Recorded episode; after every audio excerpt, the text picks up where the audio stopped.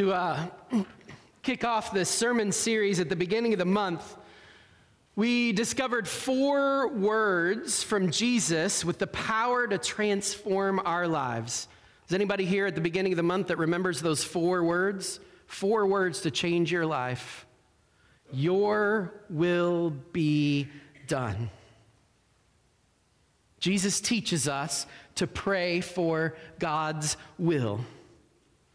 Right at the heart of prayer is this teaching of Jesus show, show us your will, Lord, and then help us make it happen. Your will be done. All month, with that as kind of a, a foundation, we've been exploring what breakthrough prayer can look like in our lives, how our prayers open possibilities for God's will and God's way to, to break through anything that holds us back, anything that stands in the way of the life that God desires for us. We discovered that, that prayer isn't about getting what we want. Prayer is about seeing what God desires and living into that. We've witnessed how prayer can free us from the grip of the past, from the sins of the past, to, to help us see God doing a new thing in our lives, in our world. We've learned how confidence in, in God's presence through prayer can help us face the giants in our lives, to break through the obstacles that, that hold us back. Today, we're going to conclude this sermon series on breakthrough prayer, and we're going to find, I hope, three more words that we just might need. So, what were the first four words? Your will be done. Today, we're going to discover three more words that we might just want to carry forward because sometimes, sometimes our emotions, our rage, our excitement, our hurt, our anxiety, it, it still makes it hard to see the path forward. Because sometimes, even after a month of prayer, it feels like, like there hasn't been a breakthrough yet. Because sometimes God can feel distant or prayers can seem unanswered. Because sometimes when the giants seem to be winning, we can still just feel like we're ready to give up. Three more words that we should carry with us for those times. Let's, let's pray and then explore.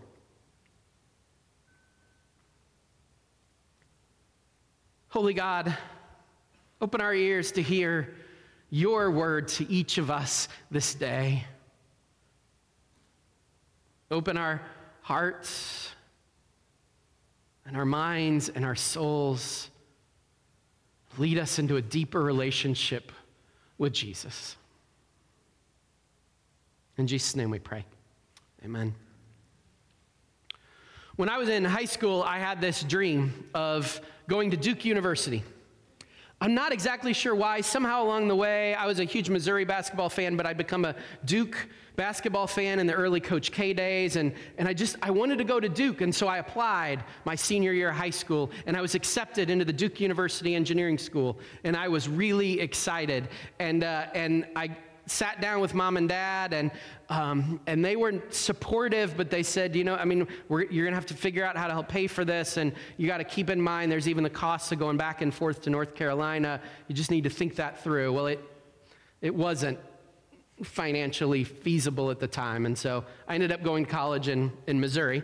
Fast forward nine years, my call to ministry had uh, I, I, finally claimed it and i was pursuing that call to the vocation of ministry and and uh, and it just so happens that one of the top schools in the country to uh, get your master's of divinity and study for the ministry is duke university the, uh, the Duke Divinity School at Duke University. And so I applied again and I was accepted into the, into the Duke Divinity School. And I started the process of enrolling. My dream was about to become true. I would be a holy member of the Cameron Crazies. And I might learn some Bible while I was there too.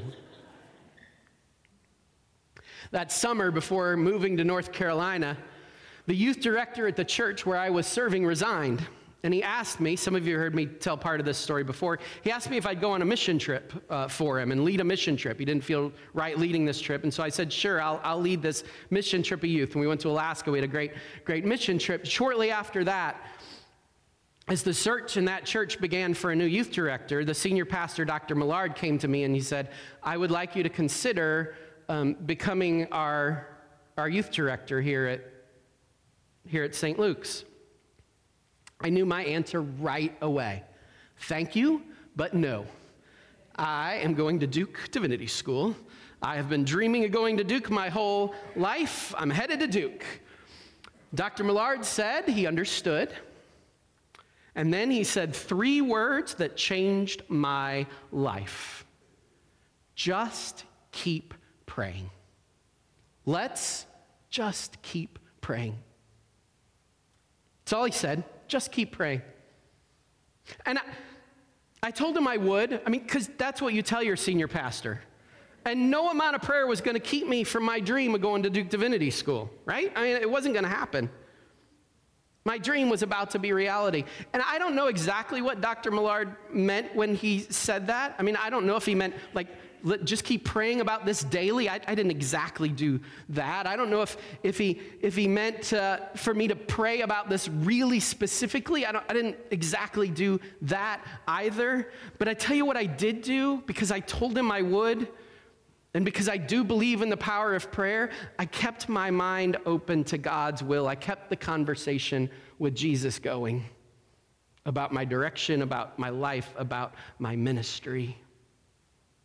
So I guess I did just keep praying. And then strange and bizarre and amazing things began to happen. A parent in the grocery store line behind me is like, You know my son Kevin, right? Yeah, I know your son Kevin. Yeah, you have got to take the job and stay as youth director, or he won't stay with the church. This is on you. It's like, Okay. It's like, We will buy you steak dinners every week if you stay. Then, uh, then it was a it was somebody who had no idea that I was even thinking about the position, somebody else in the church, and we were just talking about the youth ministry position. And, and she looked at me and she said, Do you know, I really hope they hire somebody that knows the kids already. It would make this transition so much easier.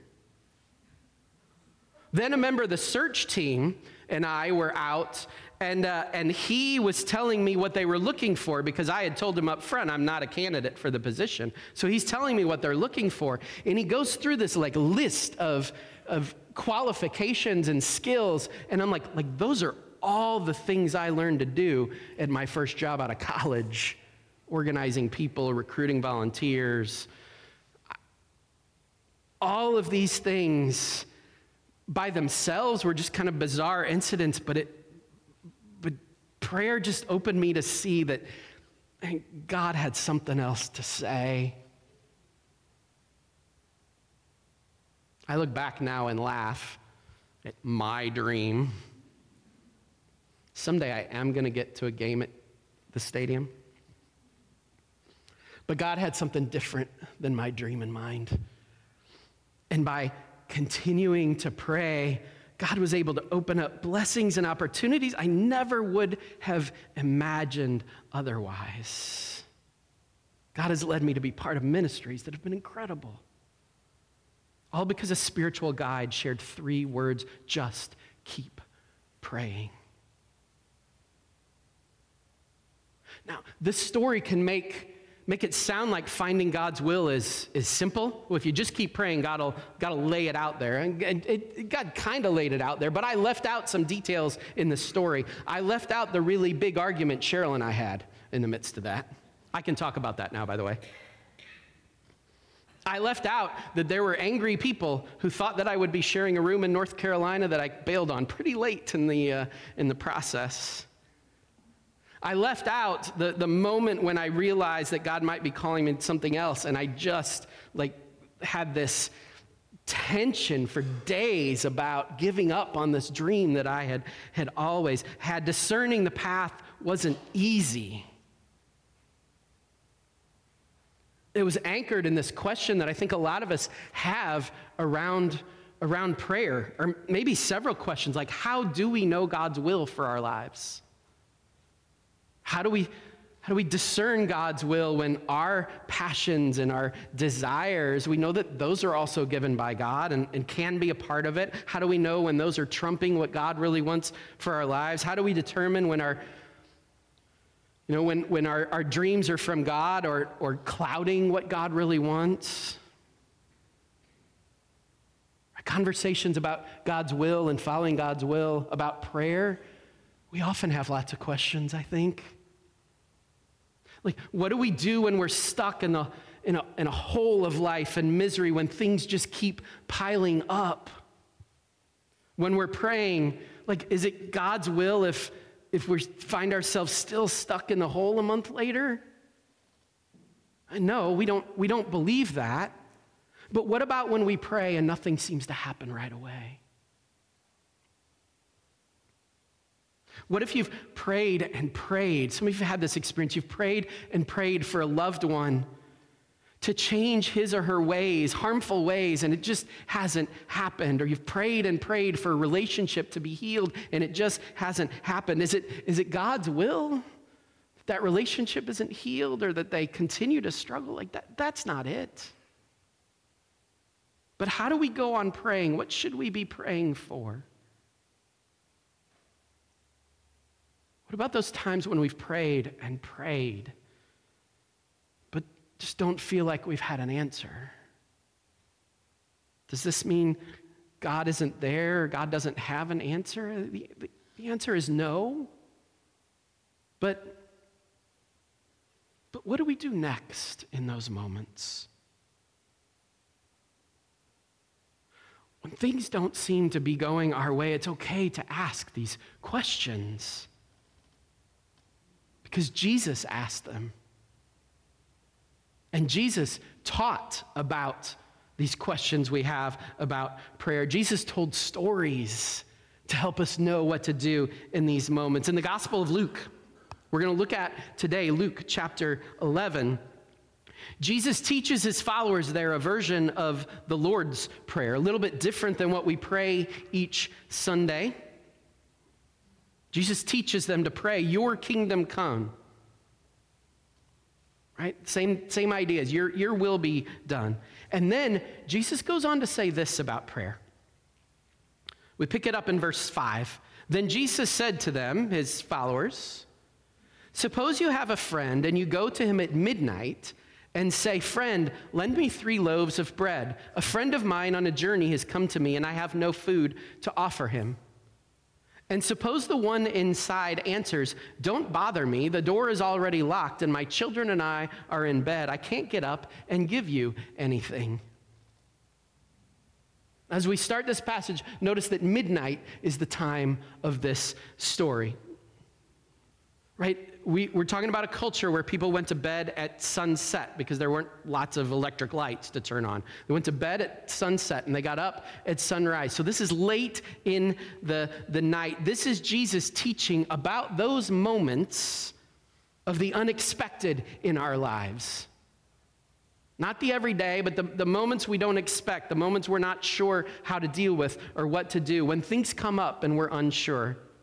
And Jesus goes on then to say this I tell you, even though he, this neighbor, will not get up and give you the bread because of friendship, yet because of your shameless audacity, he will surely get up and give you as much as you need.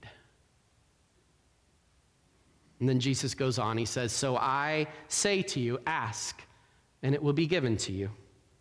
Seek and you will find, knock and the door will be opened to you. For everyone who asks receives, the one who seeks finds, and to the one who knocks, the door will be opened. Just to make sure the followers understand what he's saying, he goes on. He says, Which of you fathers, if your son asks for a fish, will give him a snake instead? Or if he asks for an egg, we'll give him a scorpion.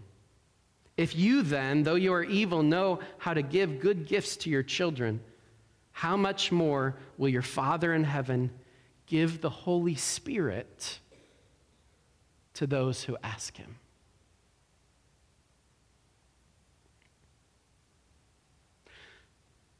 So, does this mean, we might want to ask, does this mean that God will give us anything if we just keep asking? If you just keep asking for that giant screen TV, will it appear on your wall? The answer is no, right? Jesus is speaking. In fact, he, he ends with this statement. He's speaking about God's will, God's presence, the, the, the power and the, the presence of the Holy Spirit. If we ask to know God's presence, if we seek to know God's will and that God is with us, we trust in a God who is faithful to us. Does this mean, we might also ask, that if we just pray right, if we just get the prayer right, then the suffering or the struggle or whatever it is that we want to go away, that it'll just, it'll just go away? And the answer again is no.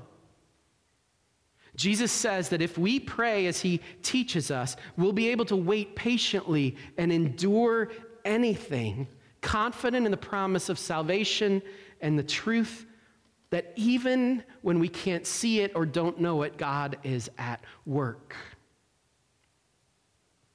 We can trust that while things may not go according to our plan, God will meet our needs so we can ask.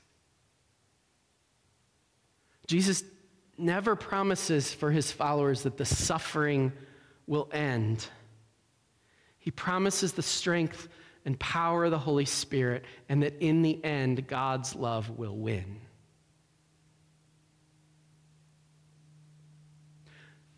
I'm just curious how many of you have seen the uh, movie The Shawshank Redemption? A good, uh, a good number of hands have gone up. For those that have seen it or, or uh, love it, did you know it was a box office like disaster when it first came out? I didn't know. I, I, just assumed it was big when it first came out. It's one of my favorite movies. And, uh, and while the director has said it, it isn't overt um, with Christian imagery, it is filled with Christian imagery.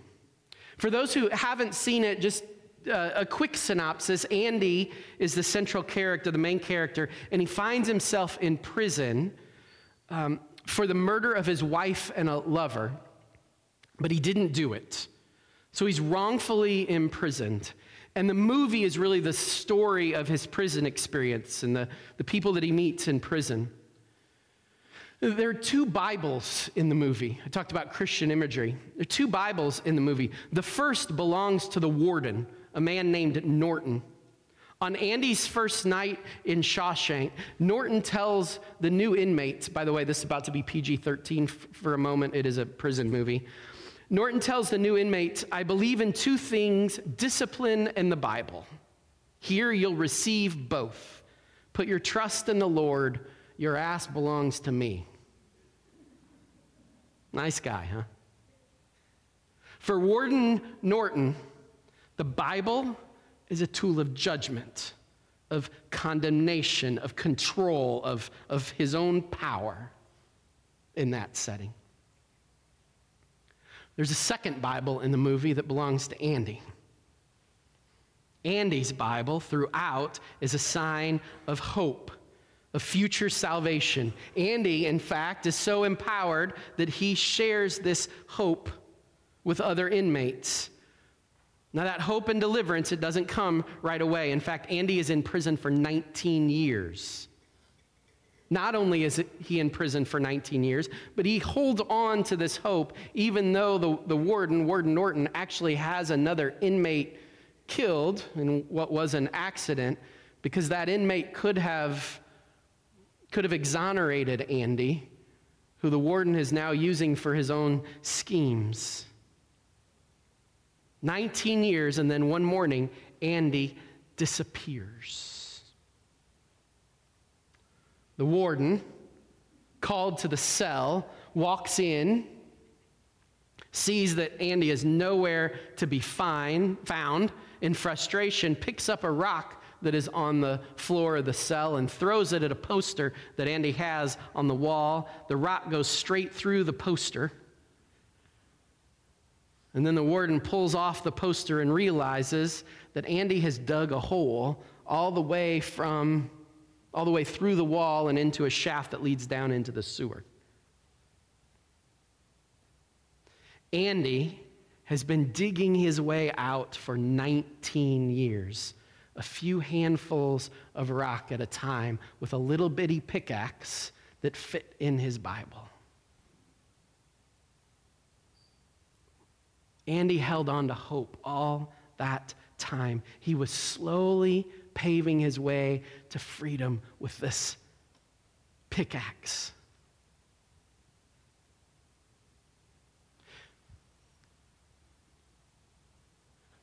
I mean, we need to go back for just a minute. Did you notice what Jesus said about prayer, what he taught about prayer? Some translations say, ask and it shall be given. But a better translation is keep asking and it shall be given. Not just ask once, but keep asking. But Jesus says something else. He says, don't just ask, ask and then seek.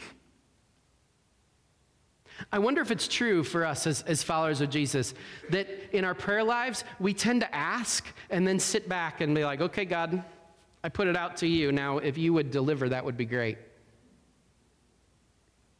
We tend to just ask, and then instead of sort of digging into our Bible for answers or, or, um, or sharing what's going on with spiritual friends in our community or, or serving and letting God move in and through us, we just sort of sit back. The, the classic version of this story, you've probably heard some version of this, the, the guy that prays every single day of his life to win the lottery. Have you heard this story?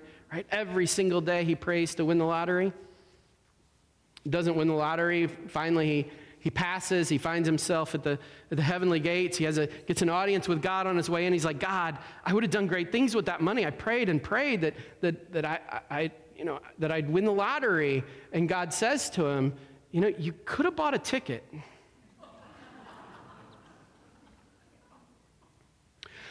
we laugh, right? But the truth is deeper.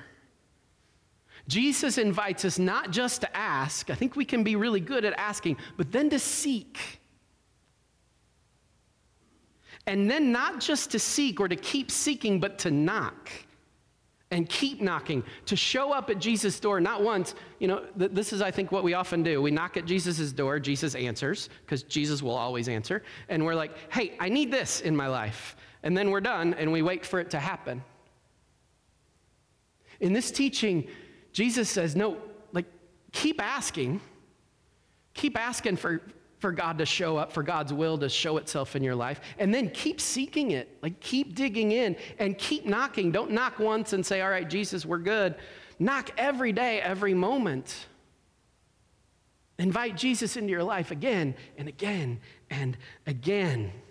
Announce your presence with God every day, moment by moment. Just keep praying. Sue Nilson Kibbey has written several books where, where she talks about breakthrough prayer. It's been kind of the foundation for our sermon series this week. One of the, uh, or this month, one of the methods of breakthrough prayer that she suggests, she calls it the pickaxe prayer. I love that. I love that idea, right? That it, it's, it's just continuing, continuing to, to peck away, to continuing to, to dig at God's will day in and day out, to keep asking, keep seeking, keep knocking, just like Andy. Right? Don't lose hope. Keep digging a little bit at a time into your faith and know that God's promise of salvation is yours. Just keep praying. And then I think sometimes, sometimes these pickaxe prayers, what we end up receiving is just the strength to wait patiently. The strength to wait for God's deliverance and salvation. Sometimes, sometimes these pickaxe prayers will, will help us to, to just get glimpses of where God is leading glimpses of what God is, is doing in our lives. And sometimes, sometimes I think these pickaxe prayers, they allow us to finally sort of run into the walls of, of what we wanted and begin to see what God wants and realize that if we change direction, we'll experience God's blessing and God's goodness. Sometimes they invite us to try a different door than the one that is shut. And I think in all times, when we just keep praying, our pickaxe prayers remind us that God is faithful and God is with us. The book of Acts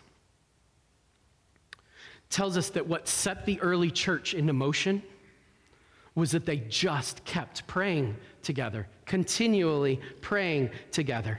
As they did, the Holy Spirit led them out into the world to invite people to know the love and grace of Jesus. So they gathered and they kept praying and they were called out to share the love of Jesus with people. And amazing things started to happen. People were saying yes to following Jesus and people were healed. And then resistance began. Right? They found themselves threatened and in trouble with the authorities. And Luke tells us that in response to the resistance, in response to threats to their own lives, do you know what they did? They just kept praying. In fact, they intensified their prayers. This is a part of their prayer in Acts chapter 4. Right? They said, Now, Lord, consider their threats and enable your servants to speak your word with great boldness.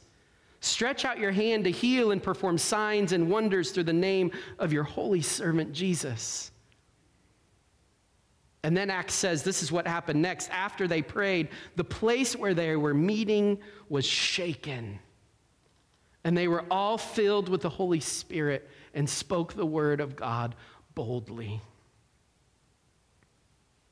That opposition would never go away, the challenges would never go away for them. Some of them would die for their witness. Some would be scattered to other places, but every time they prayed together, the community was strengthened. They just kept praying, and God was faithful.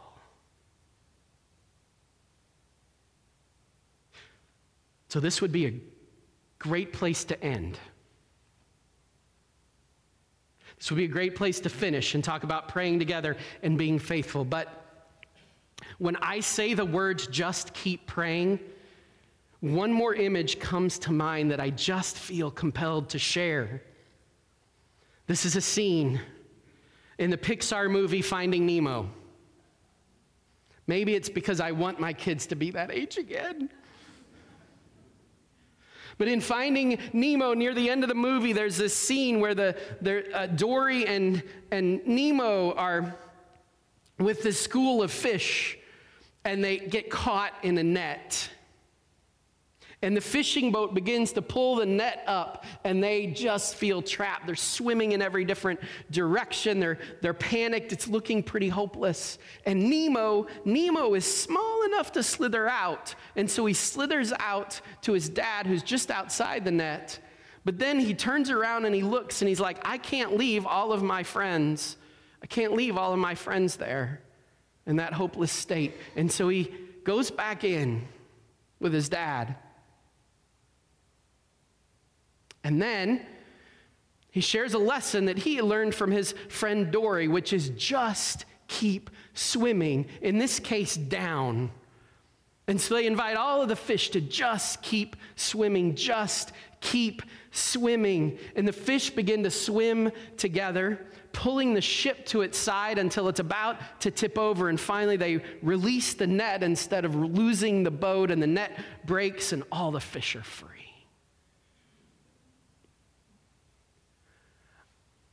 I can't speak for everyone, but I know an awful lot of people who feel like they're stuck in that net. Or feel like the church is stuck in that net or feel like someone they know is stuck in that net. and it can feel hopeless and confusing and scary and lonely. But the thing about being the church is that we know that we're not alone. And the greatest gift is that Jesus taught us the direction to swim together. To swim toward God's goodness and grace and love, to swim with each other, to swim toward God's grace in Jesus. Just keep swimming together. You see why I couldn't let it go? Just keep praying. Just keep praying because this is how we hold on to hope together. Just keep praying because this is how we hold together. Just keep praying because this is how we become more aware of God's will for us as individuals in a community. Just keep praying because this is how we grow in faith and understanding. Just keep praying because this is where we find the strength and the hope and the power to face anything. Just keep praying. I would invite you to stand it now as we do close. I hope and pray that the the end of this series is not the end of us praying together. The 812 initiative has a couple more days of reminders, and then the reminders to pray every day at 812 a.m. and p.m. are going to end. But, but the 812 prayer is always available, as is the, the Lord's Prayer for that matter. And every time we pray these prayers, every time we pray these prayers, we can know that we're not the only ones praying. We can know that there's a whole community that prays to God together. And we can know that in the very recitation of the prayer, just saying the words of a prayer, we are swimming together toward the love and grace of Jesus. So let's pray this prayer together today. Lord, break through all that holds us back, pull us from darkness expand our vision, light our way forward together. Amen.